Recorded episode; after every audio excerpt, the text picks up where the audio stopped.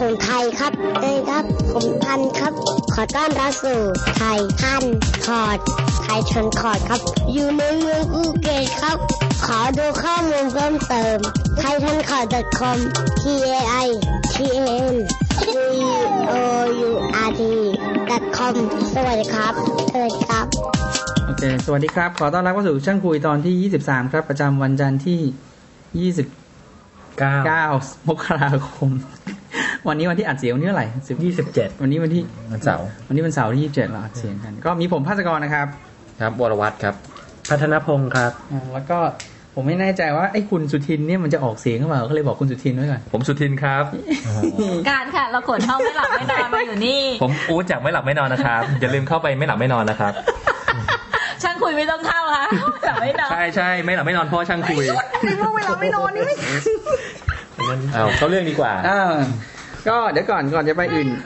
ตอนนี้ที่เว็บของเรามีบอร์ดแล้วนะครับแล้วก็มีบล็อกด้วยแล้วก็ณเวลานี้เราก็ยังนึกไม่ออกว่าจะใช้บอร์ดหรือใช้ใช้บล็อกก็เอาเป็นว่า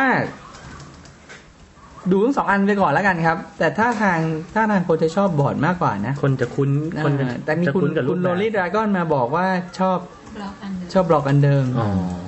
ก็แต่แต่ก็อย่างน้องเบนก็น้องเบนบอกชอบสองอย่างใช่มันคนละคนละประโยชน์ใช้สอยเออคนละอารมณ์ก็เลยเออรับแต่ไว้แต่ไม่ว่าจะเป็นบอร์ดจะเป็นบล็อกเสื้อเราราคาสองร้อยห้าสิบบาทเท่าเดิมนะครับอุ้ยเหลือเหลือเหลือเกินครึ่งกรุณาช่วยด้วยนะครับมีมีสองขนาดนะครับคือขนาดผู้หญิงกับขนาดผู้หญิงตัวใหญ่เออกับนี่ก็คือขนาดก็เป็นขนาดผู้ชายตัวเล็กกับผู้ชายตัวกลางเงี้ยผู้ชายตัวใหญ่ก็จะใส่ไม่ได้เหมือนกันก็ก็ลองดูแล้วกันมันก็จะมีสองร้อยห้าสิบบาทถือซะว่าของเงินกันดื้อๆกันแล้วกันคุณคุณภาพเสียงจะดีขึ้นอย่างผิดหูผิดตาโอ้ยดีครับเป็นผ้าลายคล้านะครับเป็นเส้นใยลายคล้าของใส่แล้วเป็นลายคล้ามากกว่ามั้ยไม่ใช่ผ้าลายคล้าเป็นเป็นเป็นใยลายคล้าของดูป๋องดีมากครับดีมากก็วันนี้ช่างเอ่อวันนี้ช่างคุยของเราก็ไอ้นะมีนี่เรื่องมีเรื่องนี้แล้วเรื่องเซิร์ฟเวอร์แล้วแล้วก็อ้อฝากโฆษณาด้วยเอ่อในตอนนี้นอกเรื่องเราขึ้นไปตั้งแต่วันวันที่เราถ่ายบันทึกเทปนอกเรื่องตอนล่าสุดเนี่ยคุณกาญจนาหงส์หยกอินดี้เกิร์ลไปสัมภาษณ์คุณกาญจนาหงส์ทองซึ่งเป็นนักเขียนจริงอ่าแล้วก็อยู่เป็นวิทย์ในนักไม่ใช่นักนักเขียนที่ออกพ็อกเก็ตบุ๊กแล้วมีคนเข้าใจผิดหลายคนเขาก็เลยขอนัดเจอกันเคลียร์ปัญหาหัวใจกันหน่อยสิแล้วก็มีสัมภาษณ์ออกมาก็ลองไปฟังดูในนอกเรื่องนอกเรื่องเราไม่ได้อยู่ใน iTunes แต่แต่ก็ไปฟังกันได้คลิกเอาหน้าเว็บแล้วก็อีกอันนึงมีเพอน้องฟอร์ดได้คุยกันแล้วถึงได้รู้มีบางคนบ่นเหมือนกันบอกว่าโหลดไปฟังแล้วเข้า iTunes แล้วสมมุติว่าโหลดไปแล้วปรากฏว่ามันขาดอ่ะคือออกใช่มั้ยเออที่เราเคยเจอเออสมมุติว่าแบบสมมุติว่าสามสิบนาทีมันโหลดไปได้ยี่สิบนาทีแล้วมันขาดเออแล้วมันก็จะไม่บอกด้วยว่ามันไม่ครบเราฟังแล้วถึงจะรู้ใช่ป่ะคือเราเองวิธีการทำคือเราต้องไปลบ Subscribe ใน iTunes แล้วก็ใส่ใหม่อ๋อของเราใช้ใช้เออใช่คือเราไม่ได้ลบ Subscribe เราไปลบเฉพาะไอ้เอพิโซดนี้เอพิโซดที่มันมาไม่ครบแล้วก็โหลดใหม่เออทีนี้น้องฟอร์ดบอกอีกวิธีนึงคือน้องฟอร์ดก็ทำคือไปไปโหลดมาไปที่คลิกที่เอพิโซดเนี้ยที่มันไม่ครบเนี่ยในหน้าของ iTunes เนี่ยแล้วกดเมาส์ปุ่มขวาแล้วมันจะมีขึ้นว่า Windows เอ้ย Explorer สักอย่างเพื่อที่จะบอกว่าไฟล์นี้อยู่ที่ไหนใน Windows Explorer ใช่มั้ยพอเปิดมาปุ๊บก็เห็นว่าโฟลเดอร์นี้มีไฟล์นี้อยู่ใช่มั้ยแล้วก็ไปที่หน้าเว็บเราตรงๆแล้วก็โหลดไฟล์เรามาแล้วก็ทับๆลงไปอ๋อโอเคทุกอย่าง iTunes ก็จะมองเหมือนเดิมหมดเออก็ก็ฟังก็เข้าท่าดีก็ขอบคุณน้องฟอร์ดด้วยนะครับน้องฟอร์ดคือคนที่ทำบล็อกให้กับเราด้วยแล้วก็เป็นคนที่คอยอยู่ข้างหลังผมตอนเซตอัพโฟรัมให้คือถ้ามีอะไรผิดพลาดที่มันต้องช่วยกันด้วยก็ปรากฏว่าก็ก็ผ่านไปด้วยดีก็ขอความกรุณาถ้าเกิดแฟนๆรายการท่านไหนไม่ซื้อเสื้ออะไรไม่ว่ากันนะครับแต่ว่ามาช่วยวิสิตโฟรัมหน่อยก็ได้ครับให้มันดูมันความรู้สึกว่าไม่ได้คุยกันสี่ห้าคนได้เสียงตอบรับอาจจะไม่ใช่ตอบรับก็ได้เสียงติชมก็ได้นะครับถ้าเกิดมีอะไรที่หรือจะมีข้อแนะนำอะไรก็ผ่านมาแล้วสี่นาทีเข้าเรื่องยังจำได้ว่ามีคนรู้จักกันด่าตอนหลังตอนสัมภาษณ์งานบอกผ่านมายี่สิบนาทีมันยังไม่ถึงเรื่องเลย แล้วก็มีคนบอกว่าไอ้คุยคุยเต่ามีตอนนึงโปรดิวเซอร์ไปแนะนำลง iTunes ก็ผ่านไปมันพูดอยู่คนเดียวตั้งสิบกว่านาทีไม่เข้าเรื่องสักทีเออเอาออกไปเขาจะฟังคุยคุยเต่า ก็คุยคุยเต่าเราวันนี้ก็ไปออกมากับคลาสสิกอันนี้บอกให้ด้วยเฉย นะครับก็ถ้าคุยวันนี้คุยเรื่องการพรีเซนต์งาน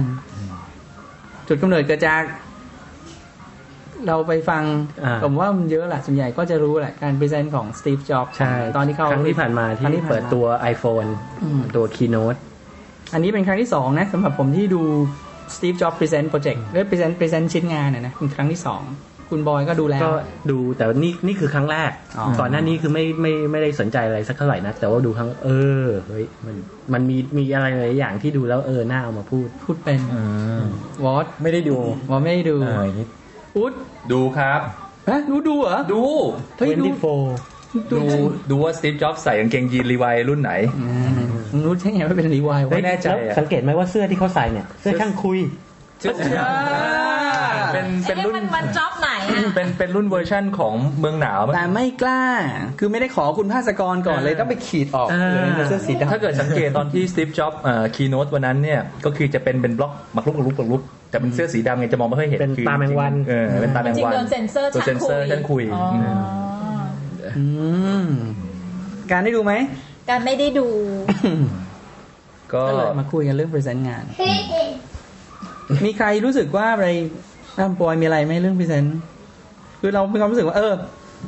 นานๆจะเห็นระดับเบอร์หนึ่งของบริษัทพรีเซนต์แล้วพรีเซนต์เทคนิคแล้วลงรายละเอียดได้คือแบบเอ้ยมันมันแบบไม่ได้ท่องเลยนะมันใช้เป็นจริงๆนี่หว่าเจ๋งเฮ้ยเจ๋งแล้วก็แบบลูกเล่นลูกล้อลูกชนของเขาเนี่ยคือคือครบเครื่องให้เซลล์มาขายเนี่ยก็ขายไม่ได้ดีเท่าเขาหรอกเพราะว่าจริงๆคีย์โน้ตวันนั้นที่พูดเนี่ยคือเขาขายเขากำลังขาย iPhone ว่านี่คือ iPhone ฟีเจอร์ก็คืออะไรแล้วมันคืออะไรซึ่งดูแล้วเนี่ยเฮ้ยคือคุณคุณไม่จำเป็นต้องใช้เซลล์สักเท่าไหร่แล้วอันนั้นน่ะนั่นคือแบบ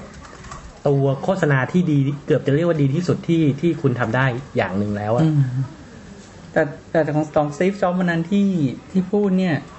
เรารู้สึกว่ามันยากอย่างนึงคือการที่ไม่มีโพเดียมมันถ้าจำไม่ผิดคือแบบยืนอยู่คนเดียวเลยอ่ะแล้วข้างหลังคือแบ็คกราวด์ใช่ป่ะแล้วก็กดสไลด์ในมือก็มีโพเดียมนิดนึงคือตรงชุดตรงจุดที่เขาเออเล็กๆที่เขาวางไอ้ตัว iPhone ไว้อ่ะเวลาที่จะกลับไปแล้วลิงก์ขึ้นหน้าจอกินน้องกินน้ำอะไรพรีเซนต์งานอย่างเงี้ยเราว่ายากปกติปกติถ้ามีโพเดียมมันจะช่วยได้เยอะแต่โอ้โหถ้าอย่างงี้ยากพลาดก็พลาดไม่ได้เราจะเห็นว่ามีอยู่ตอนนึงมันมีพลาดคือคนทำโปรเจคเตอร์หรือสไลด์มันไม่ขึ้นตามที่เขากดเออแล้วมึงจะเอาตัวรอดไงวะไม่แต่ว่าแต่ว่าถ้าถ้าถ้าพูดถึงเรื่องพลาดเอ่ออีกคนที่มักจะพูดเทียบกันก็คือบิลเกตส์ตอนที่เปิดตัว Windows อะไรสักอย่างแล้วใช้ใช้อยู่ขึ้นเป็นจอสีฟ้าอ๋อเหรออันนี้เคยได้ยินแต่ไม่แบบอึ๊บคือคือไม่มีอะไรแย่ไปกว่านั้นแล้วอ่ะก็อันนี้ก็พูดเท่ากลางแล้วครับ Presentation ในความรู้สึกที่ดีที่สุดในระยะไม่กี่ปีที่ผ่านมาก็นี่ครั้งแรกที่เห็น Steve Jobs Present เนี่ยเมื่อสักผมก็ได้สองปีที่แล้วมั้งสองปีแล้วอาจจะเป็น Mac โอ เอส X หรืออะไรสักอย่างหรือสักอย่างมาพรีเซนต์เนี่ยอันนั้นคือชื่อคือไอ้ iPhone เนี่ยมันก็คือโทรศัพท์ใช่ป่ะก็คือใช้ทุกเมนูหรือว่าใช้เมนูหลักที่คุณจะพรีเซนต์เนี่ยก็ก็ก็ยากนะแต่ก็ก็ไม่ไม่ยากเกินไปนะสำหรับ ซี อี โอ แหละแต่ตอนพรีเซนต์ โอ เอส นี่แบบทึ่งไงว่าเฮ้ยใช้ โอ เอส ได้คล่องขนาดนี้แล้วตกใจอ่ะแบบแล้วคนเดียวคนอย่างเงี้ยมาคนเดียวโซโล่คุยเป็นชั่วโมงกว่าแล้วทำให้ดูซึ่งก็เลยมีความเออแล้วบ้านเราคนในประเทศนี้ นึกไม่ออกจริงนะเอาเบอร์หนึ่งของบริษัทคอมพิวเตอร์หรือไฮเทคบ้านเรามีใครบ้างเบอร์หนึ่งของ Microsoft Thailand คือ Andrew McBean เคยได้ยินเฉยๆแล้วก็เหมือนกับว่ามีลูกเล่นออกมาเยอะตั้งแต่มาเมืองไทยแต่ไม่เคยเห็นด้วยตาตัวเองล่าสุดมาติลนาโชว์เออเห็นหรือยังไงได้ยินเฉยๆเห็นภาพใส่ชุดไทยรุ่นราชประจันใส่ชุดไทยแล้วติลนาโชว์ที่ที่เปิดตัว Microsoft Vistaแต่มันก็เป็นแบบว่า bells and whistles แต่แบบไม่รู้ว่าไม่รู้จริงๆว่าตัวตัวตัวเนื้องานในการพูดมันขนาดไหนแต่ที่เจอได้ตัวเองอย่างที่สัมผัสได้สัมผัสก็จริงๆก็คือต้องบอกว่าคุณสุภชัยจิรวนนท์แต่ก็ไม่ได้รู้สึกว่าแบบตื่นเต้นขนาดนี้ฟังคุณสุภชัยพูดก็โอเคแต่ว่าไม่ได้เออก็คือไม่ได้ก็ไม่ได้ตื่นเต้นคุณบุญปรีหลังสิริไม่รู้จริงๆไม่ไม่เคยแต่ไม่ไม่แต่เคยเจออย่างคุณเบอร์หนึ่งของ เอ เอส ตอนนี้เอเอสนะไม่ใช่คุณวิเชียนเออคุณวิเชียนคุณวิเชียนก็ไม่ไม่ที่คุณวิเชียนก็เทคนิคอลก็เออก็มาสายสายเทคนิคอลวิดาพูดกันเยอะเรื่อยๆไปแต่ว่าอย่างซิกเว่เราไม่รู้ถ้าเขาได้ยินเฉยๆไม่ซิกแต่ซิกเว่นี่เขามาออกมาโฆษณาอะไรอย่างเงี้ยจะเห็นชัดจะเป็นจะเป็นแนวนั้นแต่ก็ไม่รู้ว่าถึงเวลาที่ถ้าสมมติแบบจะพรีเซนต์หรือว่าจะอะไรแล้วจะเป็นยังไงอีกคนนึงจริงเรานึก ไม่รู้ทำไมเรื่องนี้ได้นะแต่ว่านายกรัฐมนตรีบ้านเราพรีเซนต์เก่งนะที่ผ่านมานึกไม่ออกเลยนะคนไหนนายกคนไหนคนปัจจุบันนายกสุรยุทธ์ไม่เขาจะไม่ได้ไม่ได้โดดเด่นไม่ได้ไม่โดดเด่นเรื่องการพูดออกมาในลักษณะการแถลงหรืออะไรเงี้ยของคุณทักษิณเนี่ยเรามีความรู้สึกว่าสำหรับเรานะเขาพรีเซนต์ได้ดีที่สุดเลยนะถ้าที่เคยดูมาคือตอนสอนนักเรียนที่โรงเรียนมัธยมสามเสนเนี่ยเฮ้ยเออเฮ้ยอันนั้นถือว่าโอเคนะไม่ต้องมองว่าเขาอาจจะสร้างภาพไม่ต้องมองอะไรแต่ว่าทำได้ไม่เร็วนะไอ้ไอชั่วโมงหนึ่งตรงนั้นนะทำได้ไม่เร็วถ้านายกพูดจริงๆไม่ไม่ไม่ไม่เห็นคนที่เก่งเรื่องพูดสักเท่าไหร่นะคือคือโอเคไม่ไม่ไม่เอาอ่าไม่ไม่อย่างยกตัวอย่างนายกชวนถ้านั้นอันนั้นจะเป็นพูดอีกแบบใช่ไหมถ้าจะพูดจริงๆก็คงต้องยกให้คุณอภิสิทธิ์มากกว่าคุณอภิสิทธิ์พูดแล้วคือเห็นด้วยไม่เห็นด้วยอีกเรื่องนึงแต่อย่างน้อยเออคือคือปากไม่ได้หาเรื่องอ่ะไม่ได้คือเขาพูดเป็นอ่ะคืออันนี้เห็นเหมือนว่าในแง่ลักษณะการพูดอธิบายความอะไรเงี้ยเขาอธิบายความได้ดีแต่ถ้าถ้าในแนวว่าหวือหวาหรือดึงดูดความสนใจหรอกเราคิดว่าอาจจะคุณทักษิณอาจจะทำให้คนรู้สึกแบบติดตามฟังอาจจะในแง่ของการหาเสียงหรือในแง่ของดึงดึงดูดมวลชนนะอาจจะน่าสนใจกว่าก็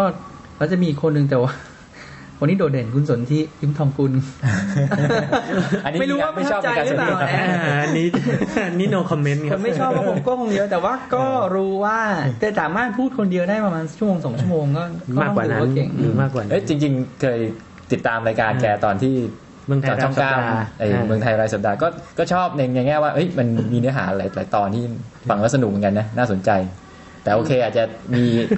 เป็นลักษณะด้วยว่าบอยบอกชอบฟันธงแบบไม่เป็นไร ร้อยเปอร์เซ็นต์ อะไรเงี้ยอันนี้ผมหนูคอมเมนต์ก็เห็นด้วยว่าเอ้ยมันอาจจะอ่ะกลับมากลับมากลับมาก่อนกลับมาคือเมื่อกี้คือยกตัวอย่างเรื่องสเตจของการพรีเซนต์งานอย่างเงี้ยในรูปแบบอย่างเงี้ยในบ้านเรามีเราเรานึกไม่ค่อยออกเรานึกไม่ค่อยเจอมีใครพรีเซนต์แล้วออกมาได้ลักษณะอย่างนี้หรือเปล่านะเคยมีคนจะพูดถึงพอดีพูดถึงคุณอภิสิทธิ์คุณอภิสิทธิ์เนี่ยก่อนที่คุณทักษิณจะล้มไม่ใช่ดิก่อนเจอคุณรู้สึกจะโดนปฏิวัติเนี่ยก็มีที่เขาออกมาเหมือนกับพยายามจะพรีเซนต์พรรคประชาธิปัตย์ประชาชนต้องมาก่อนแล้วก็มีการพรีเซนต์ที่พรรคอะไรทุกอย่างแล้วจำได้ครั้งนั้นคุณสรยุทธก็มาบอกว่าพรีเซนต์นี้ยากนะแต่ทำได้คือไม่มีโพเดียมไม่มีอะไรแล้วก็เนี่ยเราก็ยืนพูดไปเรื่อยๆไม่ได้ดูอันนี้ยากเราก็ไม่เราไม่เคยเจอผู้ใหญ่ในประเทศนี้ไม่ค่อยอ่ะไม่ค่อยมีส่วนใหญ่แล้วส่วนใหญ่ก็คือจะแบบเอากระดาษมาตั้งปึกนึงแล้วก็อ่านไปเรื่อยๆซึ่งใน presentation ของ Steve Jobs ก็มี ซี อี โอ ของ Singular ทำอย่างนั้นดูแล้วแบบตอนหลังที่เหมือนกับเป็นเอา partner ขึ้นมา Singular เอาทาง Google คนที่เซ็น Google Eric Schmidt ขึ้นมานี่คือสบายๆเออตามตามสไตล์เขาเจออย่างขึ้นมา Yahoo ธรรมดาโอ้แต่แบบ ซี อี โอ Singular ขึ้นมานี่แบบมันดูมันยังไงไม่รู้อ่ะมาเหมือนมาคนละงานเออมันดูแล้วแบบไม่น่าเลยก็ก็เลยมีความรู้สึกว่าเออ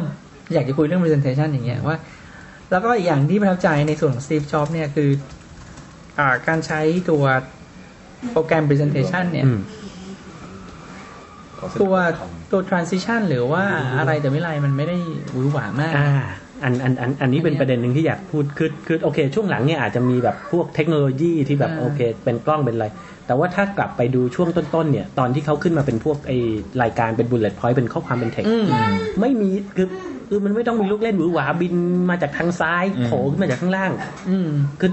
นั่นไม่ใช่ประเด็นอ่ะนั่นคือสิ่งที่เขาต้องการพูดคือเนื้อหาอยู่ตรงนั้นน่ะแล้วก็ถ้าถ้าดูอีกอย่างนึงที่ที่อันนี้เคยเห็นเลยว่าของเราที่มักจะมีปัญหาหรือว่าที่เวลาเคยเจอที่มีปัญหาคือว่าในหน้านึงเนี่ยแน่นมากคุณใส่ข้อมูลเข้าไปประมาณยี่สิบ point หรืออะไรประมาณนี้แล้วคนดูคนดูเขาไม่ดูตามอ่ะเขาไม่อ่านห้าวิเงี้ยในขณะที่อันนี้เนี่ยมีอย่างมากเท่าไหร่สิบหัวข้อมั้งแล้วแต่หัวข้อสั้นๆน่ะสั้นๆแล้วก็แบบได้ใจความอ่ะที่เหลือนะก็ฟังเอาจากคุณพูดสิคุณไม่ได้มาให้เขาอ่านบนหน้าจอนี่คืออันเนี้ยที่พูดพูดเพราะว่าในความรู้สึกกับผู้ฟังเรามันมีตั้งแต่ยี่สิบกว่าๆอย่างนั้นถึงสามสิบต้นต้นเนี่ยสักครั้งหนึ่งในชีวิตคุณจะต้องโดนพรีเซนต์ก็คุณจะต้องโดนพรีเซนต์คือถ้าถ้าเริ่มจากตอนอยู่ที่มหาวิทยาลัยก็มีแน่ๆแล้วคุณต้องพรีเซนต์ผลงานคุณต้องอะไรเข้ามาทำงานก็ก็คงต้องมีบ้างอ่ะอันนี้อันนี้มีคอมเมนต์นะตั้งแต่สมัยเรียนจริง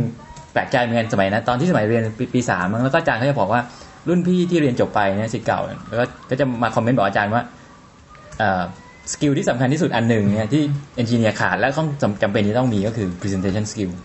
ก็เลยก็ต้องเป็นบทเรียนอันหนึ่งว่าคอร์สนี้ทุกคนจะต้องออกมา present project อะไรเงี้ยคือเขาพยายามนี่นี่หมอพูดถึงว่าศิษย์เก่าของคอร์เนลเนี่ยนะกลับมาหาอาจารย์ใช่แล้วก็บอกซึ่งสมัยนั้นเราก็ยังมองภาพไม่ค่อยออกนะไอ้มันนี่มันสำคัญขนาดนั้นเลยเหรอคือคำพูดของเขาคือให้ความสำคัญมากไม่แล้วโดยเฉพาะกับเอนจิเนียร์เอนจิเนียร์คุณควรจะคำนวณอะไรออกมาออกมา analysis study ออกมาได้โดยเซาก็โอเคแล้วนี่โดยเฉพาะยิ่งพอเราเป็นเอนจิเนียร์เนี่ยอันนี้อันนี้ยกประสบการณ์ตรงตอนที่ launch product ออกมาใหม่ๆเนี่ยด้วยความที่เราเป็นเอนจิเนียร์เราก็จะสมมติว่ามีสิบสไลด์เนี่ย technical spec เนี่ยจะมาประมาณแผ่นที่สามแผ่นที่สี่แผ่นที่สองอะไรอย่างเงี้ยคือแบบอยากจะให้รู้ก่อนว่าเฮ้ยมันดีอย่างนี้นะเว้ยไม่ไม่ใช่ก็แบบว่าฟีเจอร์ทำอย่างนี้อย่างนี้ได้ฟีเจอร์ดีอย่างนี้อย่างนี้มาก่อนเป็นสไลด์แผ่นที่สองแผ่นที่สามแล้วก็อันนั้นคือสมัยที่ไม่มีตอนนั้นหัวของเราเนี่ยกับเราเนี่ยอยู่ห่างกันถ้าพูดถึง seniority เนี่ยห่างกันเยอะระหว่าง manager ธรรมดากับ exec กับ อี วี พี เลยนะคือมันรีพอร์ตตรงกันอย่างนั้นเลยไงคือแบบมันห่างกันหลายเลเยอร์มากแต่เนื่องจากไม่มีหัวหน้ามาขั้นกลางหัวสุดก็ไม่มีเวลามาเทรนเด็กเด็กก็ต้องออกไปเจอข้างหน้าเราก็ไปอ๋อนี่พรีเซนต์ให้พรีเซนต์ให้กับลูกค้าลูกค้าถึงได้รู้ว่าอ๋อคนหลับใส่ข้างหน้าเป็นไงวะ แล้วก็จะแบบว่าแล้วก็จะแบบว่ามันจะมีแบบอย่างอย่างมันเป็นอ่านหนังสือฝรั่งหลายเล่มก็จะบอกเลยว่าบรรดา ซี อี โอ หรือเบอร์หนึ่งของบริษัทเนี่ยเวลาคุณไปพรีเซนต์ปุ๊บเนี่ยเขาไม่เคยเซตตามเพสของคุณเนี่ยเขาจะยิงคุณอย่างเดียวแล้วคุณใจไปมาเขาถามอะไรก็เอาสไลด์ขึ้นแล้วอธิบายเขาถามอะไรเอาสไลด์ขึ้นคือเราไม่ได้มีโอกาสร่ายยาวตามนั้นไงแล้วก็เลยพอมาก็เรียนรู้อ๋อจริงๆแล้วหนึ่งต้องเอาให้ลูกค้าก่อนลูกค้าได้อะไรก่อนงั้นสไลด์แผ่นที่สไลด์แผ่นแรกก็อาจจะเป็นแนะนำตัวแต่สไลด์แผ่นที่สองก็ปุ๊บคือลูกค้าจะได้อะไรจากโปรดักต์อันนี้ก่อนเลยแล้วเรารู้สึกเลยนะว่าประสบความสำเร็จเพราะว่าลูกค้าพอฟังเสร็จถามเลยเท่าไหร่ก็มีความเออโอเคเขาเห็น value แล้วก็พร้อมจะจ่ายแล้วเท่าไหร่ก่อนไม่เล่นครับเท่าไหร่ทีหลังเดี๋ยวอย่างนี้ใช่ไหมครับทำอย่างนี้ได้อีก อันนี้คือพี่จะได้อะไรอย่างนี้แล้วเราทำอะไรอย่างนี้ได้ได้พี่ได้เอาโอเคเริ่มรู้สึกว่าเออ presentation skill นี่มันมึงจะเก่งไงนี่ถ้ามึง present ไม่ได้นี่มึงก็ตายอย่างเงี้ยนะแล้วจริงๆเพราะยิงซีฟจ็อบวันนั้นมีอะไรขายโทรศัพท์ไม่ไม่ได้มีอะไรมากขายได้อีกเมื่อไหร่อีกหกเดือนซื้อเดือนนี้ได้ไหมไม่ได้มีที่จับไหมก็แต่ก็ก็ก็แต่แต่แบบคือคือหลังจากเขาพูดวันนั้นเสร็จเนี่ยแบบกระแสมาเลยอ่ะคุณเข้าไปดูตามเว็บต่างๆได้คือทับถึงประเทศไทยด้วยอ่ะแล้วหลายๆคำถามที่มีเลยออกเมื่อไหร่เมื่อไหร่มาเมืองไทยเออใช่ได้ไหมเออจะซื้อแล้วอ่ะใช่ได้ ซี ดี เอ็ม เอ จี เอส เอ็ม ใช่ จี เอส เอ็ม ถึงบ้าน จี เอส เอ็ม เนี่ย จี เอส เอ็ม ก็เลยพี่อู๊ดเนี่ยไม่หลับไม่นอนได้ฟังสตรีมซ้ำจริงป่ะเนี่ยไม่แต่สตรีมจอมนี่ผมน้อยไปเยอะเขาเขาไม่ฟังเนื้อหาอะไรเลยจ้องดูแต่เสื้อผ้าแล้วส่งผมเลยถ้าใครฟังช่างคุยแล้วฟังไม่หลับไม่นอนจะรู้สึกว่าอู๊ดที่คงคาแรคเตอร์ได้เดิมเดิมตลอดเวลามากก็ก็เลยมีความรู้สึกว่าเราเลยพูดเรื่อง presentation โอเคเมื่อกี้กลับมาบอกว่า presentation skill มันสิ่งที่ต้องการใช่ไหมทีนี้เราเรามีหนังสืออยู่เล่มหนึ่งเราเคยอ่านเมื่อสักหลายปีก่อนชื่อว่า you are the message หนังสือเล่มนี้เป็นหนังสือวางขายเลหลังในใน บี ทู เอส สัก สามถึงสี่ ปีที่แล้วแล้วก็อยู่ในตั้งขายแบบลบ เจ็ดสิบเปอร์เซ็นต์ นี้มันกี่บาทจะไม่ได้แต่ว่าตอนนั้นดูเออมันก็น่าสนใจดีแล้วปรากฏว่าถ้าจะไม่ผิดนับต้องดูหน้าปกนะฮะคุณทวนฟังไม่ดูหน้าปกมันจะเป็นแบบเหมือนกับเป็นเล่น recommended แนะนำในซีรีส์นี้มันจะมีแถบนี้มันเออน่าจะดีก็เลยไปดูปรากฏว่าคนคนนี้เป็นโค้ชสอนการพรีเซนต์ในในอเมริกาก็เป็นคนหนึ่งที่เขาสอนแต่ว่าลูกศิษย์เขาคนหนึ่งที่ดังชื่อโรนัลด์ เรแกนเขาก็เลยยกตัวอย่างเขาบอกว่าการคุณคุณจะพรีเซนต์ยังไงหลักๆก็คือเออมันมันมีหลายๆอย่างนี้เขาพูดถ้าเราชอบเราก็ยังจำได้อย่างอย่างนึงเขาบอกเลยคือไปทั้งตัวคุณต้องคุณต้องแบบว่าพรีเซนต์แล้วแบบมันไปทั้งตัวคุณอย่าเอาแค่อ่านคุณต้องทำให้มันน่าสนใจพลังงานดูซึ่งซึ่งซึ่งวันนั้นเนี่ยสตีฟจ็อบส์ครบหมดทุกอย่างเลยเราก็เลยเออไปหมดทั้งตัวแล้วก็แต่อย่างนึงที่เราเรามีเออแล้วอย่างนึงในนี้ที่เขาบอกว่าการพรีเซนต์งานเนี่ยสิ่งที่เขาเวลาสอนลูกค้าหรือว่าเวลาเขาดูทีวีแล้วเขาดูใครพรีเซนต์ไม่ดีดีไม่ดีเนี่ยเขาปิดเสียงเขาบอกว่าเวลาดูทีวีเนี่ยแล้วปิดเสียงแล้วดูซิว่าพิธีกรคนนี้ มันยังน่าดูอยู่หรือเปล่าดูท่าทางดูเออแล้วก็เอ้ยคือถ้าดูอย่างคุยคุยข่าวเนี่ยแล้วปิดเสียงเนี่ยมันก็ยังยังยังยังในในยุคของคุณกนกของคุณสรยุทธนะมันก็ยังดูสนุกนะเพราะมันเหมือนกับว่ามันมีสัญญาณแขนขามาขาไม่มีมันมีสายอย่างอื่นที่ไม่ใช่แค่เสียงก็เลยแบบเออก็ใช่ อ, อย่างใกล้ตัวที่สุดก็คืออย่างไม่หลับไม่นอนเนี่ยถ้าเกิดว่าปิดเสียงเนี่ยจะไม่ได้ยินอะไรเลยจะนึกภาพผมกับการเลยว่าแบบคือคุยได้ออกรสชาติมากก็เลยหนังสือเล่มนี้ชื่อว่า You Are the Message by Roger Ailes A I L E S เดี๋ยวก็อยู่ใน keynote เอ้ยอยู่ในช็อตโน้ตไม่ใช่ keynote ติด Steve Jobs เออแล้วก็คือแปะไว้ให้ดูก็มันไม่ได้เป็นแล้วก็ตอนหลังพอซื้อหนังสือเล่มนี้เสร็จแล้วก็ก็รู้สึกสนุกอ่ะนะก็ไปดูในใน amazon ดอท คอม เค้าก็อ๋อขายดีเออมันมันเอาแล้วพริ้นท์ไปแล้วไงแต่ว่ามันก็คือก็เป็นเล่มที่คนชอบแล้วเค้าบอกว่าเหมือนกับเป็นเล่มดีเล่มหนึ่งที่ไม่ค่อยมีคนพูดถึงแต่เล่มนี้มันสิบกว่าปีแล้วแล้วเขาก็บอกว่าแล้วตัวอย่างเขาก็ยกเขาบอกว่าเนี่ยตอนที่โรนัลด์ เรแกนมาลงสมัครประธานาธิบดีสมัยที่สองจำไม่ได้ว่าจะเจอใครแต่บอกว่าอายุห่างกันเยอะแดนเคลไม่ไม่ใช่ยุคนั้นไม่ใช่แดนเคลเหมือนกับวอลเตอร์มอนเดลจำไม่ได้แต่ว่าอายุมันห่างกันเยอะแล้วเรแกนตอนนั้นมันคือแปดสิบอาจจะแปดสิบแล้วแบบผู้แข่งมาแค่หกสิบก็หนุ่มทันทีอะไรเงี้ยก็บอกคำถามเนี้ยโดนถามที่ไรก็ตายแล้วเหมือนกับว่าไม่รู้จะทำยังไงแล้วก็ปรากฏว่าก็ถูกท้าให้ขึ้นไปคุยบนโพเดียมก็คือปกติมันเป็นธรรมเนียมนายกสหรัฐต้องมาดีเบตออกทีวีใช่แล้วเขาก็คุยกับคนนี้ว่าเฮ้ยจะเอายังไงดีแล้วก็ถ้าจำไม่ผิดนะถ้าจำผิดคือเราคือเราผิด เขาบอกว่าเขาไม่ได้เป็นคนโรเจอร์คนที่เขียนหนังสือเขาไม่ได้เป็นคนบอกนะว่าให้ประธานเนี่ยไม่ดีพูดนี้เขาก็ถามประธานดีเฉยว่าคุณจะตอบว่ายังไงถ้าคุณเจอคำถามนี้ประธานนี่ไม่ดีบอกว่าก็ผมจะตอบอย่างเงี้ยก็จะพูดอย่างเงี้ยก็เขาก็จะมีเหตุผลเขาเล่าแต่เขาไม่เขียนไงก็อยู่เหตุผลเนี้ยแล้วไอ้นี่คนนี้ก็บอกว่าเออก็คำตอบที่โอเคนะใช้ได้เขาก็บอกว่าแต่ว่าคุณพยายามทำให้มันดูแล้วแบบคุณจริงใจกับการพูดอย่างเงี้ยมันก็น่าจะได้แล้วเขาก็บอกว่าพอถึงวันวันเวลาที่มีการดีเบตมันก็มีคำถามนี้ขึ้นมาจริงๆขึ้นมาบนเวทีถามสดเลยบอกว่าคุณแก่กว่าตั้งเยอะคุณจะเอาอะไรไปแก่มากแล้วด้วยเออแก่มากคุณจะไปเอาอะไรไปสู้แล้วก็บอกว่าแล้วไรแกนก็ตอบว่าทดลองว่าผมเนื่องจากผมอายุมากกว่าผมจะไม่เอาประสบการณ์นะผมเข้ามาข่มคู่แข่งจบ ก็บอกว่าจบเลยบอกว่าดีเบตครั้งนั้นท็อปิกนี้จบก็คือก็บอกว่าหลังจากนั้นก็คือโอเวอร์ท็อปิกนี้ไม่มีการพูดถึงกันอีกแต่ว่าแบบพูดได้ค่อนข้างดีและค่อนข้างแบบประทับใจแต่ว่าโรนัลด์ เรแกนก็เป็นคนที่ได้ชื่อว่าเป็นคนพูดเก่งอยู่แล้วอ่ะก็แสดงเก่งใช่ก็เลยก็เลยแล้วแต่ว่านักการกลับกลับมาที่ที่แต่นักการเมืองพูดไปไม่ค่อยมีสโลงไม่ค่อยมีสไลด์แต่นี่กลับมาเรื่องของการใช้สโลงสไลด์อะไรอย่างเงี้ยเราก็เคยเจอเนี่ยคนมาแบบมีเวลาสิบนาทีแต่มึงมีหนึ่งร้อยสไลด์อย่างเงี้ยเฮ้ยคุณมึงทำไงวะต่อให้กูมีให้เวลามึงสองชั่วโมงกูฟังหนึ่งร้อยสไลด์กูก็หลับ เคยเจอเหมือนกันนะแล้วก็เคยเจอการพรีเซนต์งานแต่ว่าแต่จะเล่าให้ฟังว่าเคยเจอคนพรีเซนต์งานใช้แค่สไลด์ห้าแผ่นแต่ละแผ่นมีแค่สามบุลเลตอู้ได้แบบทำไมมันหยุดพูดวะมันอยากให้มันพูดต่อแล้วมันเป็นมันไม่ใช่ท็อปิกที่คนทั่วไปอยากฟังสมมติให้การฟังการก็หลับเพราะมันเป็นเรื่องของ call center เป็นเรื่องของก็จะบอกอนาคตข้างหน้าเนี่ยฟีเจอร์นี้จะออกมาอย่างนี้อย่างนี้แต่ที่ทึ่งมากคือเขายืนเหมือนเขายืนอยู่คนเดียวไม่มีอะไรอยู่ข้างหน้าเลยข้างหลังเป็นสไลด์ตัวเองถือถือไอ้เมาส์กดพูดไม่มองข้างหลังกดแล้วพูดนิ่งมากเงียบมากนิ่งมากแล้วแม่นด้วยถามไม่มีเอออาตอบตอบทีละอย่างพูดพูดพูดแล้วก็เดินไปเดินมาแล้วก็ห้าแผ่นจบฟังมันพูดอย่างนี้สองปีปุ๊บคุณมีโอกาสได้ไปที่นี่แม่งเจ๋งจริงว่ะแม่งเก่งจริงๆว่ะคนไทยเหรอพี่ฝรั่งตอนนั้นไปออสเตรเลียอ๋อไม่แต่ประเด็นนี้ก็คือเห็นด้วยจริงๆเร็วๆนี้ได้มีโอกาสไปเทรนเรื่องกับเรื่อง presentation โดยตรงแล้วก็ประ, ประเด็นอย่างของของหงเนี่ยคิดว่าคือเห็นด้วยในแง่ที่ว่าจริงๆแล้วเนี่ยเมสเสจเนี่ยคนจะออกมาให้คนคนฟังเนี่ย เขาบอกว่าสนใจสนใจที่เมสเซจใช่สนใจที่คนพูดเมสเซจเลยคือสไลด์เนี่ยคือเป็นช่วยเครื่องช่วยตัวประกอบ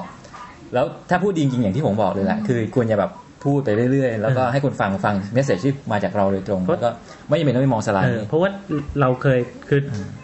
เอ่อมันก็มีในตอนที่ทำงานอะไรมาแล้วเนี่ยมันก็จะมีการส่งไปเข้าคอร์สอบรมอะไรเงี้ยนานแล้วจำแต่อย่างนึงที่จำได้ว่าเขาบอกอย่าอ่านคือคือหน้าที่ของคุณไม่ใช่มาอ่านสไลด์ให้เขาฟังเพราะว่าถ้าอย่างนั้นเนี่ยเขาเอาแฮนด์เอาท์ไปอ่านเองก็ได้แต่เจอเยอะนะแต่แต่แต่ที่เคยเจอมาก็คือลักษณะเนี้ยคุณขึ้นมายาวเหยียดแล้วคุณก็มานั่งอ่านอ่านแล้วคุณก็ไม่ได้มองคนที่คนที่เข้ามาฟังคุณด้วยนะคุณก็มองอีเตอร์มองที่คอมพิวเตอร์หรือไม่งั้นก็มองที่บนสไลด์แล้วคุณก็อ่านไปเรื่อยยิ่งมองบนสไลด์เนี่ยยิ่งหนักเพราะว่าคุณหันหลังให้คนคนฟังด้วยซ้ำอะไรเงี้ยซึ่งเขาบอกเลยว่านั่นคืออย่าอย่าทำอย่างนั้นเนี่ยเพราะว่าถ้าทำอย่างนั้นก็จบแล้วคือมันมันไม่มีอะไรที่จะยืนพรีเซนต์แล้วอ่านให้ให้ให้ให้คนฟังฟังแต่ว่าเราก็ยังเห็นนะสมัยเราเราว่าเป็นกันทุกคนเนี่ยคือคือเวลาไปพรีเซนต์หรือว่าทำ PowerPoint อ่ะบทเล่นบทเล่นฟีเจอร์ของมันไม่ได้ลูกเล่น transition เออแล้วมันแล้วมันจะน่ารำคาญมากเลยนะถ้าเกิดว่าลูกค้าขอเฮ้ยขอกลับไปดูสไลด์เมื่อกี้อ่ะก็ต้องนั่งกดทีละอันเพราะ transition มันยังค้างอยู่โอ้โหโคตรน่ารำคาญเลยมีบอลมีอะไรจะเสริมหรือว่านอกนอกเหนือจากลูกเล่นอีกอย่างที่คนบางทีชอบเล่นแล้วเกินก็คือสีสไลด์หนึ่งมีห้าสีคือบุตรมีทั้งเน้นข้อความมีทั้งหัวข้อมีคือคือมันลายตาไปหมดอ่ะแล้วคือแทนที่แต่ละอันมันจะเด่นออกมามันกลายเป็นไม่เด่นอ่ะคือในขณะที่ถ้าเกิดคุณเล่นสัก สองถึงสาม สีอะไรก็ตามที่คุณเน้นขึ้นมาเนี่ยมันจะเด่นคือไม่ใช่ว่าเน้นคือ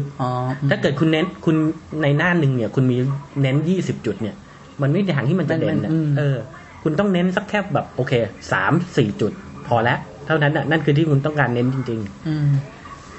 แล้วก็สไลด์สไลด์ไอ้มีเรื่องของสีมีเรื่องของฟอนต์นี่เราจะเราจะบอกว่าอะไรว่าเราลืมละแต่ว่าตัวตัว presentation ที่ที่คนส่วนใหญ่ทำกันเนี่ย best practice ก็คือคุณอาจจะทำสักสี่สิบสไลด์อ่ะแต่คุณใช้จริงแค่สิบอ่ะแล้วคุณจะทำเป็นแบ็คอัพไว้ให้หมดอ่ะเออก็อันอันนั้นแล้วแต่ความยาวมั้งแล้วแต่ว่าคุณมีเวลาคุณมีเวลามากน้อยเท่าไหร่แต่ว่าอีกอันหนึ่งที่ที่พอมีอันนั้นก็คือซ้อมคือคือบางคนทำคือบางคนทำสไลด์เสร็จแล้วเนี่ย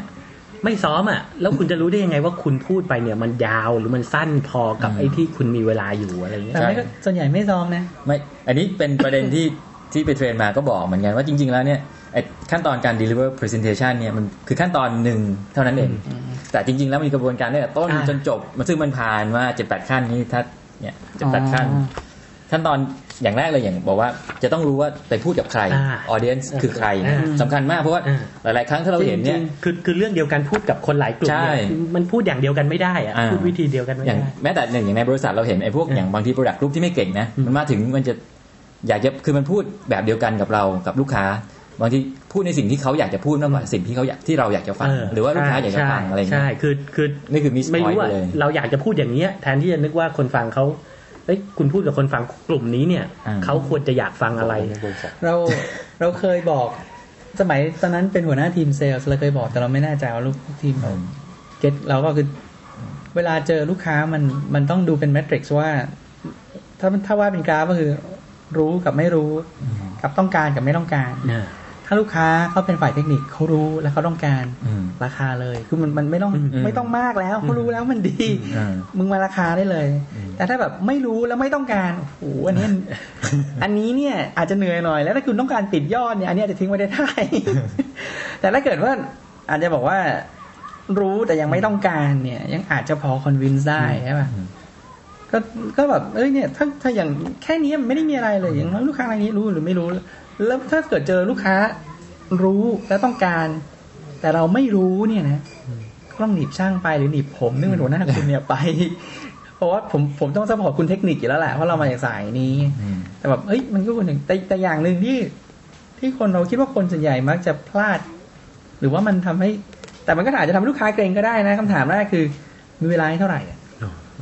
เราไม่รู้ว่าทำให้คนเกรงหรือเปล่าอันนี้น่าจะโอเคนะอันนี้ไม่รู้คือเป็นเหมือนกับเซตโทนว่าประมาณเราอยากจะรู้ว่าจริงเขามีเวลาให้เราเท่าไหร่แต่บาง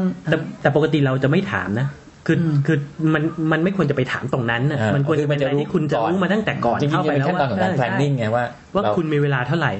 มากกว่าที่จะเข้าไปถึงแล้วถามเขาว่าบางบางครั้งเหมือนกับมันเป็นการยับยั้งหรือว่าจริงๆอ่ะเพราะเราบางครั้งเราไม่คาดถามเพราะบางบางครั้งเบอร์ที่ใหญ่ที่สุดในที่ประชุมอาจจะต้องการเดินออกหลังจากที่ฟังไปห้านาทีแล้วพบว่านี่ไม่ใช่สิ่งที่เขาอยากใช้ให้เวลาด้วยพอเราไปถามว่ามีเวลาอะไรบอกว่าชั่วโมงนึงแต่พอฟังไปห้านาทีกูจะเดินออกผู้ใหญ่ก็อาจจะรู้สึกเกรงแล้วก็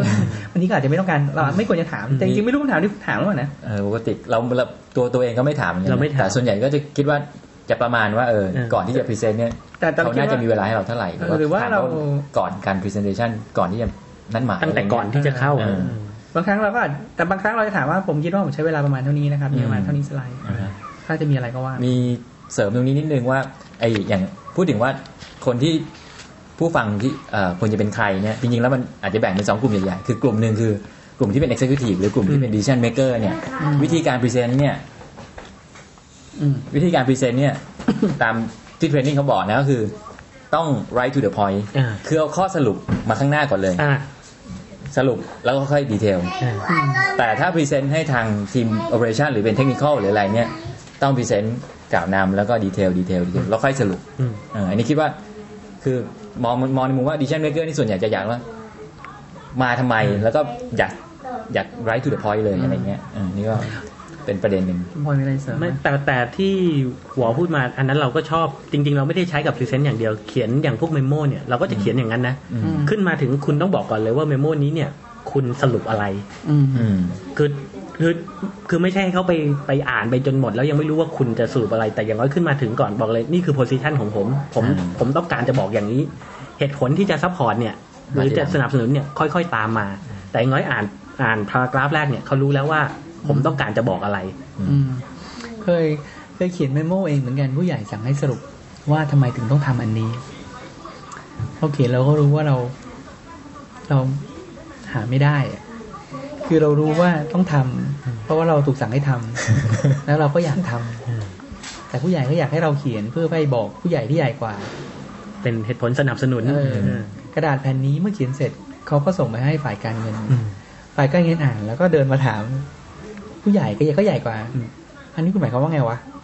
คุณปูเรื่อง A B C แล้วคุณจ้ำมาซาดเลยเหตุผลที่คุณมาซาดผมไม่เห็น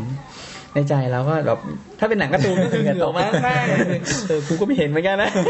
แต่กูคิดกูก็ไม่เห็นเหมือนกันมีอีกาบินมาผ่านหัวไปหนึ่งตัวแต่ว่าแต่ก็จริงๆก็คือเปเปอร์นั้นก็คือไม่ไม่มีอะไรเกิดขึ้นเพราะจริงๆโปรเจกต์ถูกดีเลย์ออกไปแต่ก็แบบเป็นเพราะเขียนไม่ตรงพอยต์นี่เองแต่ว่ามีมีมีหนังสืออีกเล่มหนึ่งเวลาพรีเซนต์เนี่ยเขาบอกว่าเพื่อบางครั้งพรีเซนต์เพื่ออะไรก็ตามแต่เวลาจะบอกให้หลักๆการพรีเซนต์คือทำยังไงก็ได้คนที่เขาฟังเราเนี่ยเชื่อเราใช่ป่ะอาจจะขายหรืออาจจะมาคอนวินซ์มาทำอะไรบางอย่างวิธีหนึ่งที่จะลดแรงกดดันหรือแรงต่อต้านก็คือให้เล่าเรื่องเขาบอกให้เล่าเรื่องเขาเล่าให้ฟังว่าในหนังสือเล่มนี้หนังสือหนังสือชื่อว่า The Art of Storytelling เดี๋ยวผมบอกในในในช็อตโน้ตของนี่ก็จำเขาบอกว่ามีอยู่ครั้งหนึ่งมีอาจจะจำรายละเอียดผิดนะฮะถ้าผิดก็คือผมผิดอีกหนังสือเขาเขียนไว้ดีแล้วเขาบอกว่ามีอยู่ครั้งหนึ่งเนี่ยมีผู้ใหญ่ของบริษัทหนึ่งเสียชีวิตกระทันหันแล้วลูกชายก็ขึ้นมารับกิจการแทนแล้วลูกชายเนี่ยก็อายุอาจจะยังไม่ถึงสามสิบแล้วก็มาต้องมารับภารกิจใหญ่มหาศาลข้างหน้าแล้วก็ต้องมาแถลงผลประกอบการซึ่งก็จะมี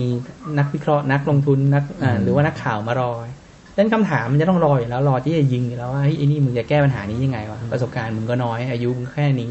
แล้วก็ไม่ใช่ว่าพ่อมึงแพลนมาพ่อมึงเอิญตายแล้วมึงต้องมารับตำแหน่งนี้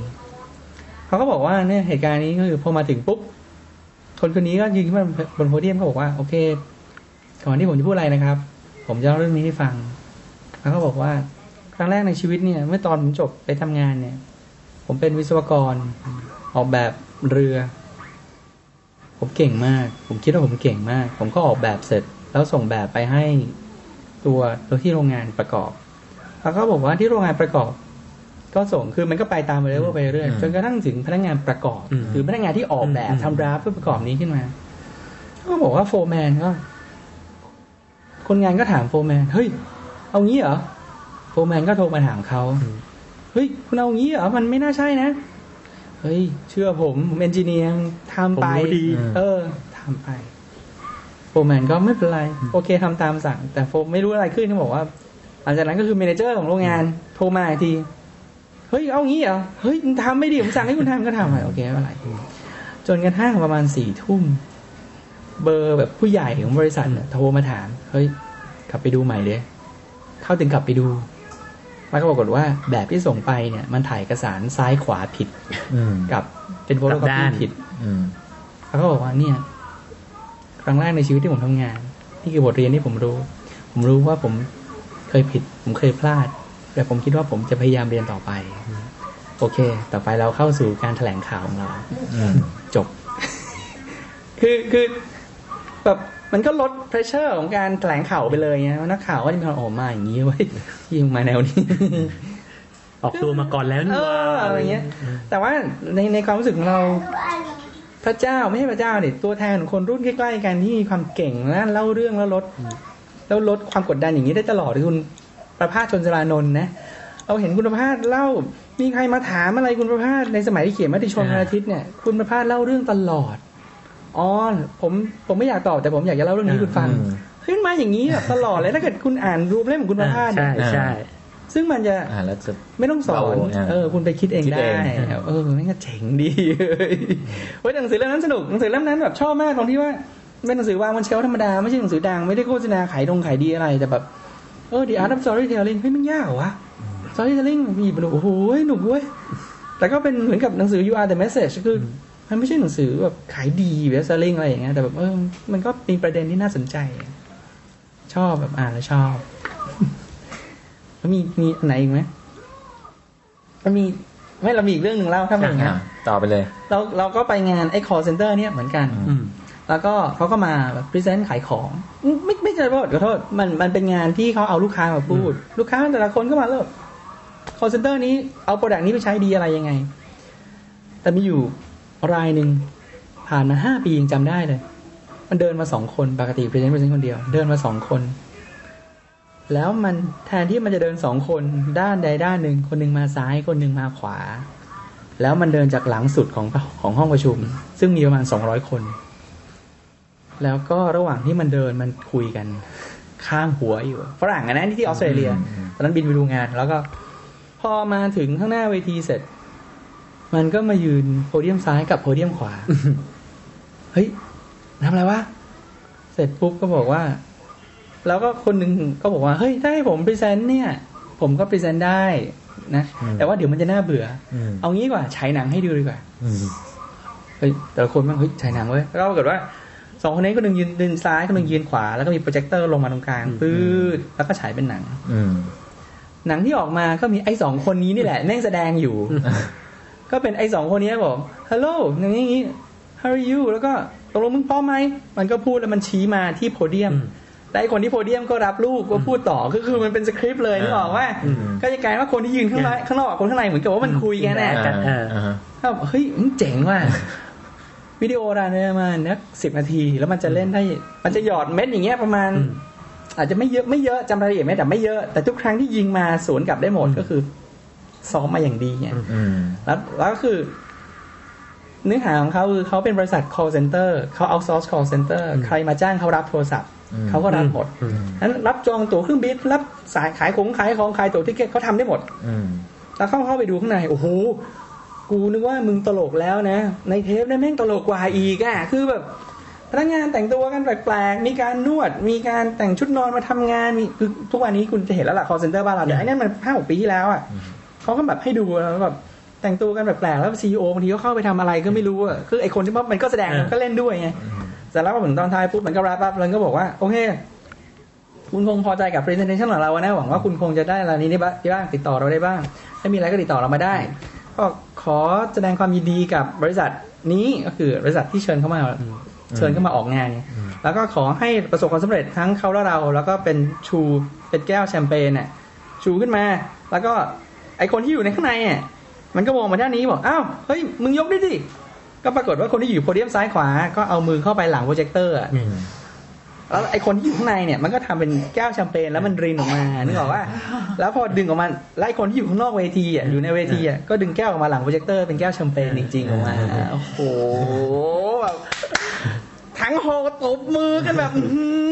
มันซ้อมมันดีจริงๆคือทึ่งอ่ะแบบนะผ่านมาห้าปียังมีความรู้สึกว่ามันแล้วตกลงมีคนซื้อ Service Call Center นั้นป่ะอันนั้นเป็น Call Center ที่ดังมากนะแล้วซื้อป่ะล่ะในลูกค้าได้ไปอ๋อเราไม่รู้เราไม่รู้อันนั้นมันคือเป็น user ไอ้เป็นเป็น user conference ก็คือทุกคน represent เนี่ยเราก็คือเราไป observe งานเฉยๆว่า Call Center ทำอะไรได้บ้างแต่เขาดังพอตัวนะแต่เขาดังพอตัวนะแล้วก็หลังจากนั้นก็บังเอิญได้ไปวิสิตบริษัทเขาจริงๆแล้วก็ที่จริงทริปนั้นเนี่ยพอกลับมาเมืองไทยก็เลยเขียนถึงบริษัทเขาแล้วก็ผู้ใหญ่เอาไปลงสิพิมพ์แต่ประทับใจว่าประทับใจตั้งแต่เขามาพรีเซนต์แล้วเนี่ยครับไอ้ที่นี่เจ๋งจริงว่ะแต่พอพอไปจริงโหมันกูว่ามึงมันตลกกว่าอีกอะพอไปถึงไซส์มันมันตลกกว่านี้อีกอะโอ้แล้ววันที่มันมารับเราอ่ะคิดดูแล้วกันนะว่าวันที่มันเดินทางมาแล้วเอ่อพอพรีเซนต์อะไรทุกอย่างเสร็จ ผ่านไปอีกสองวันบริษัทที่พาเราไปก็คือพาเรากับคนสิบกว่าคนเนี่ยจากเอเชียเนี่ยไปไปวิสิตไอ้บริษัทคอนเซนเตอร์นี้จริงๆไงจำได้ว่าตอนที่มันเดินออกมาจากบริษัท ซี อี โอ เดินออกมารับคนจากเราที่บริษัทมันใส่เป็นชุดจากพระจีนเนี่ยก็มึงมาจากเอเชียใส่กูใส่ชุดจากพระจีนมาต้อนรับมึงไงโอ้ยเออแม่งเจ๋งเว้ยอะไรนะแล้วก็แบบว่าจำไม่ได้ว่าไหนก็นามบัตรของพนักงาน reception ก็แบบเหมือนกับว่า officer of first impression หรืออะไรสักอย่างไงจำลองเนี่ยคือ title จะแบบแปลกไปเลยแต่แบบแต่แต่ตัดเรื่อง concept ทิ้งแต่ว่าวิธีการ present อย่างเงี้ยดึงดูดความสนใจแต่หายากแล้วก็เสี่ยงเออเสี่ยงมากถ้าไม่ซ้อมถ้าไม่ไม่ชัวร์จริงอย่าทำคือถ้าไม่ดีก็แปลกไปเลยอ่ะใช่ใช่แต่อันนี้คือเหมือนมันเข้าหลักการของ ยู อาร์ ใน message จริงๆนะคือคุณต้องไปทั้งตัวสายตาหน้าการแต่งตัวคุณต้องไปหมดแล้วไปโอ้โหเจ๋งจริงผ่านมาห้าปียังจำเหตุการณ์นี้ได้แสดงนะเหมือนเป็นการแสดงเหมือนการแสดงอย่างนึงนะแล้วเขาทำให้คนเชื่อก็เลยเจ๋งดีก็จริงๆก็มันประมาณเท่าไหร่แล้วล่ะสี่สิบนาทีละเทปนี้เราก็นึกไม่ออกแล้วเราจะคุยอะไรแต่จริงๆก็คือเออการพรีเซนต์ก็คือเป็นการแชร์ประสบการณ์เฉยๆว่าตอนพรีเซนต์ใครเจอประสบการณ์อะไรสนุกๆมาเล่าให้ฟังบ้างโปรเจคเตอร์ลวกมือเฮ้ยมีตอนปิ้งแผ่นใสอ่ะสมัยสมัยใช้แผ่นใสสมัยใช้แผ่นใสเคยดูแน่นอนอ่ะเล่าดิไม่มีเออพูดแต่พูดถึงแผ่นใสเคยเจอนะตอนไปตอนเคยเจอคนพรีเซนต์แล้วเอาแผ่นใสมาสมัยนู้นนะสิบกว่าปีแล้วมันยังไม่มีเราแผ่นใสนะปรากฏว่ามันเอาแผ่นใสอันนี้คืออันนี้บอกให้รู้คือเวลาคุณจะทำอะไรคุณต้องเตรียมพร้อมให้หมดแม้กระทั่งอุปกรณ์มันเอาแผ่นใสที่เป็นสไลด์มาแต่โปรเจคเตอร์มันไม่มันไอ้ที่เป็นที่เป็นสีมาแต่โปรเจคเตอร์ไม่ซัพพอร์ตสีโอ้โหดูไม่ออกเลยอ๋อเอ้ยอันนี้มีอีกอันเอ่อมันมีช่วงหนึ่งที่ตอน Windows ไอ้ เอ็กซ์ พี ออกมาใหม่ๆอ่ะแล้วก็ที่บริษัทยังใช้ สองพัน อยู่แล้วก็จะมีเครื่องในห้องประชุมหรืออะไรเงี้ยเป็นเปลี่ยนเป็น เอ็กซ์ พี แล้วเออสองอันนี้เนี่ยมันใช้ Office คนละตัวแล้วฟอนต์มันก็จะไม่เหมือนกันเออคนทำก็ทำขึ้นไปจาก สองพัน เรียบร้อยซ้อมอะไรเสร็จเรียบร้อยเสร็จสับขึ้นไปถึงห้อง Presentเปิดขึ้นมาใน เอ็กซ์ พี ปุ๊บฟอนต์เบียดฟอนต์โอ้เออกระจุยเลยกระจุยเออกระจุยอ่ะแล้วก็ก็ทำอะไรไม่ได้อ่ะมันมันถึงตอนนั้นแล้วอ่ะซึ่งซึ่งเขาก็ไม่ได้ไม่เตรียมนะเขาก็ซ้อมอะไรมาแล้วแต่ใครจะไปนึกว่าเฮ้ยคุณกำลังเพิ่งจะเปลี่ยนนะแล้วมีไอ้เครื่องบ้าในห้องนั้นเนี่ยมันดันเป็น เอ็กซ์ พี ก่อนแล้วอะไรเงี้ยแต่โดยจรรยาบรรณนี่ผมไม่สามารถบอกได้นะว่าคุณบอยเนี่ยทำงานที่บริษัทอะไรเกี่ยวข้องกับความมั่นคงในสายงานชีพของเขาเออแต่เคยเจอผู้ใหญ่จริงๆนะเขาบอกว่าคุณทำผมคุณทำสไลด์อะไรเสร็จแล้วเนี่ยคุณไปลองที่เครื่องนั้นเลยนะคุณไปที่เครื่องนั้นเลยนะว่าฟอนต์ภาษาไทยเนี่ยมันมันแน่ใจเออนี่ไม่เป็นบทเรียนจริงเพราะอันนั้นไม่ใช่ฟอนต์ภาษาไทยด้วยนะขนาดฟอนต์ภาษาอังกฤษเนี่ยแหละแต่ว่าด้วยขนาดฟอนต์อ่ะเข้าใจว่าเพราะว่าคือพอมันเปลี่ยนไอ้ Windows จาก สองพัน เป็น เอ็กซ์ พี เนี่ยตัว Microsoft Office มันก็เปลี่ยนด้วยแล้วซัมฮาวเวอร์ชั่นของ Office ด้วยแหละโอ้โหเอาอันนี้เจอกับตัวเองเปล่าหรือไม่ไม่ไม่คนอื่นแล้วเราเราเคยเจอทีนึงไปต้องเป็นพรีเซนต์แล้วปรากฏว่า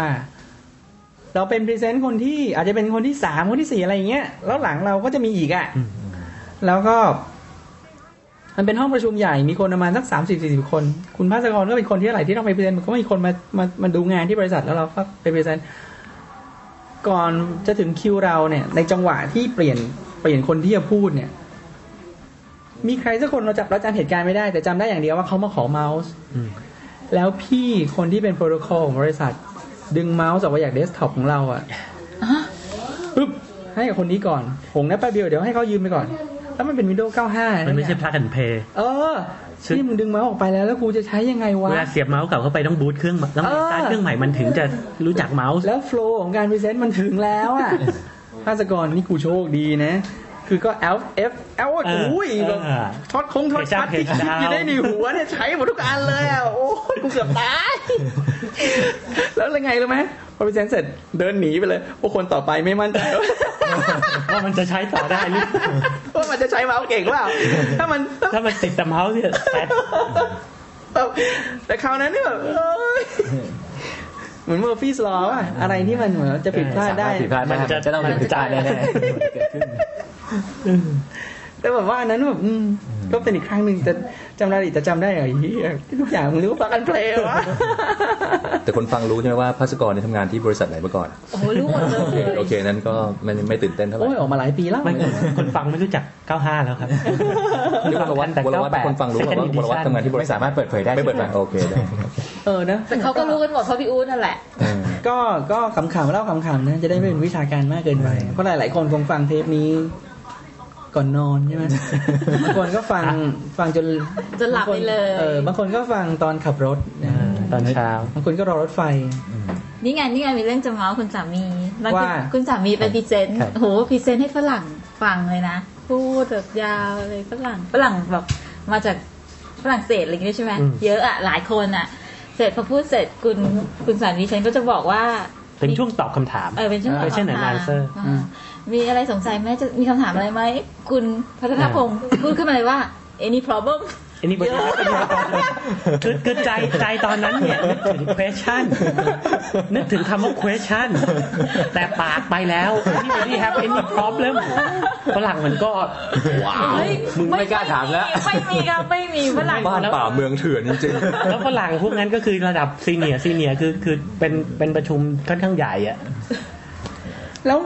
วัฒนธรรมองค์กรมันคงจะเป็นตัวบอกเหมือนกันนะถ้ามีคนอยู่สิบคนมีฝรั่งหนึ่งคนแล้วคนไทยเก้าเนี่ยคนมาพรีเซนต์คนใช้ภาษาอะไรภาษาอังกฤษดิภาษาอังกฤษแล้วแต่แล้วแต่ที่ถ้าเกิดว่ามีแล้วแต่ที่นะจริงๆถ้าเกิดเป็นโปรโตคอลนะถ้าเกิดว่ามีแค่ต่างชาติคนเดียวในกลุ่มเนี่ยก็ต้องใช้ international language แล้วเพราะในทางกลับกันนะฝรั่งเศสเก้าคนคนไทยคนนึงมันพรีเซนต์ภาษาฝรั่งเศสเราก็เออใช่ๆอันนี้จริง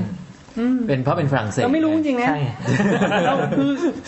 คือบริษัทที่เราทำงานอยู่ในบริษัทโทรคมนาคมเนี่ยสิบคนไม่ใช่สิบ ยี่สิบคนเนี่ยถ้ามีฝรั่งคนเดียวเนี่ยต้องไปเรียนภาษาอังกฤษไม่ใช่หมายความว่าไม่ไม่ได้เป็นการบังคับแต่ว่าโดยอัตโนมัติแต่ถ้ากลับกันบริษัทแม่ซึ่งเป็นธุรกิจอีกประเภทนึงเลยซึ่งไม่เกี่ยวกับบริษัทโทรคมนาคมที่เราเคยอยู่แต่ว่าบริษัทแม่คือคุณพ่อกับเจ้าของบริษัทเป็นพี่พ่อลูกกันเดาดูซิว่าบริษัทอะไรเขาบอกว่าวัฒนธรรมที่โน่นไม่ใช่อย่างนี้นะคนที่โน่นบอกสิบ ยี่สิบคนเนี่ยถ้าเป็นฝรั่งคนเดียวจะต้องมีหนึ่งในยี่สิบแปลให้ไอ้ฝรั่งนั่นแล้วก็พรีเซนต์ภาษาไทยแล้วก็เลยเออไอ้นี่มันเอ้ยนี่มันวัฒนธรรมองค์กรชัดๆเลยนะเราไม่รู้เลยแต่จะเป็นว่าเป็นบริษัทเทเลคอมมั้ยเทเลคอมมันก็อาจจะค่อนข้างจะเป็นแต่เคยมีคนบอกว่าถ้าเป็น ซี อี โอ คนก่อนอืมก็จะบังคับให้เป็นภาษาไทยเราก็เลยเราก็เออก็เลยไม่รู้อ่ะไม่แต่ว่าอย่างของที่บริษัทเนี่ยก็รวมไปถึงการเขียนเอกสารด้วยนะอย่างจดหมายเวียนในบริษัทของบอยเนี่ยภาษาไทยภาษาอังกฤษต้องมีสองต้องมีสองภาษาแต่ว่าถ้าอย่างอันนั้นคือจดหมายเวียนนะถึงถึงพนักงานเนี่ยก็จะมีสองภาษาแต่ว่าถ้าอย่างในแผนกเนี่ยเขียนพวกเมโมเมโมเขียนอะไรเงี้ยใช้ภาษาอังกฤษหมดไม่ว่าคุณจะเขียนเมโมถึงคนไทยด้วยกันหลังก็เป็นภาษามันจำเป็นอ่ะเพราะว่าคุณไม่รู้ว่าจะมีหนึ่งคนที่เป็นอย่างนั้นหรือเปล่าแล้วคุณจะไม่ให้เขารู้มันก็กระไรอยู่อ่ะก็จำเป็นมีอันนี้เป็นความภูมิใจส่วนตัวในชีวิตนี้มีอยู่มีพรีเซนต์ดีๆออกมาครั้งนึงแล้วจำได้ว่ามันต้องพรีเซนต์ภาษาอังกฤษเนี่ยเพราะว่ามีต่างชาติอยู่อาจจะสองคนอะไรเงี้ยจากสามสิบคนแต่ก็พรีเซนต์ภาษาอังกฤษเราไปพรีเซนต์เราพรีเซนต์เป็นคนที่สองของเช้าวันนั้นคนแรกก็ภาษาอังกฤษไปพอเรามาถึงปุ๊บโหนี่เราก็พูดภาษาอังกฤษแล้วก็คือก็ก็พูดได้ฮะมันก็พูดได้แล้วมันไม่ได้ยากอะไรแต่ว่าลึกๆมีความรู้สึกว่าบางท่านอาจจะไม่เข้าใจพูดเสร็จปุ๊บเราเลยแปลโอ้โหพอพูดภาษาไทยเนี่ยนะครับผมคิดว่าเป็นอย่างนี้รู้สึกว่าเสียงหน้าตาผู้ใหญ่หลายๆท่านใส่การ์ดก่อนออกไปในแนวทึ่งอ่ะทึ่งอ่ะไม่ใช่ไม่ใช่ว่าดูถูกแล้วทึ่งอ่ะเอ้ยมึงชื่อมึงกล้าแต่ว่า แล้วก็ก็รู้สึกว่ามันผมคิดว่าอันนี้ท็อปิกนี้น่าจะเป็นภาษาไทยโอเคแล้วก็เราสวิตช์ไทยอังกฤษสลับไปสลับมาก็จบไปคือหลังจากนั้นไม่ถึงสามเดือนมึงก็ออกจากงานเป็นไม่แต่คือครั้งนั้นเป็นครั้งแรกที่พรีเซนต์กับ ซี อี โอ เป็น forced resignation แล้วแล้วจดหมายที่ให้ออกจากงานนี่เขียนเป็นภาษาอังกฤษประมาณว่าประมาณว่ากูอ่านกูฟังออกกูฟังออกมึงไปแปลเองแล้วกันแล้วก็เลยกลายเป็น first impression มันคือแบบเปิดตัวได้ดีไงแต่ว่าเราจำได้ว่า present คราวโน้นเนี่ยพอถึงตอนพักเบรกข้างหน้ามีผู้ใหญ่เดินมาตบบ่าดีมากดีมากอะไรอย่างเงี้ยคือกูเกิดแล้วเว้ยกูได้สองภาษาแล้วกล้องกล้องตัดแบงล่ากระชอกเลยตอนที่ตบบ่ากระชอกกระชอกกระชอกแต่ก็มีคนข้างหลังเราซึ่งภาษาอังกฤษไม่แข็งแรง present ถัดออกมาเพื่อจะลดแรงกดดันเรื่องภาษาเขาพูดว่า I can speak English no problem but to understand my English is your problem เฮกันลั่นเลยอ่ะเว้ยไอ้หัวเราะกันที่หายเลยอาจารย์นะ so I want to speak Thai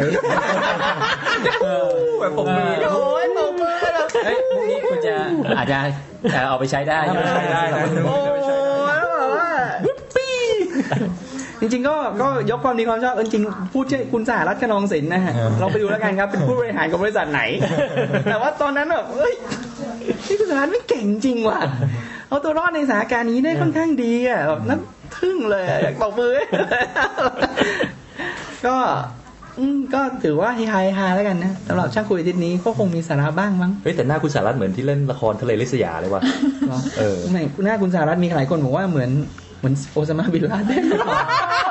แล้วคนที่พูดถึงใครแล้วอ่ะ ซี อี โอ หัวเราะกันหมดเลยโอเคก็หวังว่าคงได้อะไรบ้างนะครับแล้วก็คงได้เสื้อสองร้อยห้าสิบบาทจากเราไปด้วยมีคำถามมีอะไรก็มาโพสในบล็อกหรือว่าใน Any problem Anybody have any problem นะครับในฟอรัมก็ได้ฟอรัมได้ก็จะมีคนช่วยกันตอบใช่ไหมก็หรือที่เขียนจดหมายมาที่ผมภาสกร พี เอส เอส เอ เค อาร์ เอ็น แอท ช่างคุย ดอท คอม หรือคุณพัฒนพงศ์ก็จะเป็น พี เอ ที ที เอ แอท ช่างคุย ดอท คอม คุณวรวัตรก็ ดับเบิลยู โอ อาร์ เอ ดับเบิลยู เอ ที แอท ช่างคุย ดอท คอม อู้กับการช่างมันนะครับ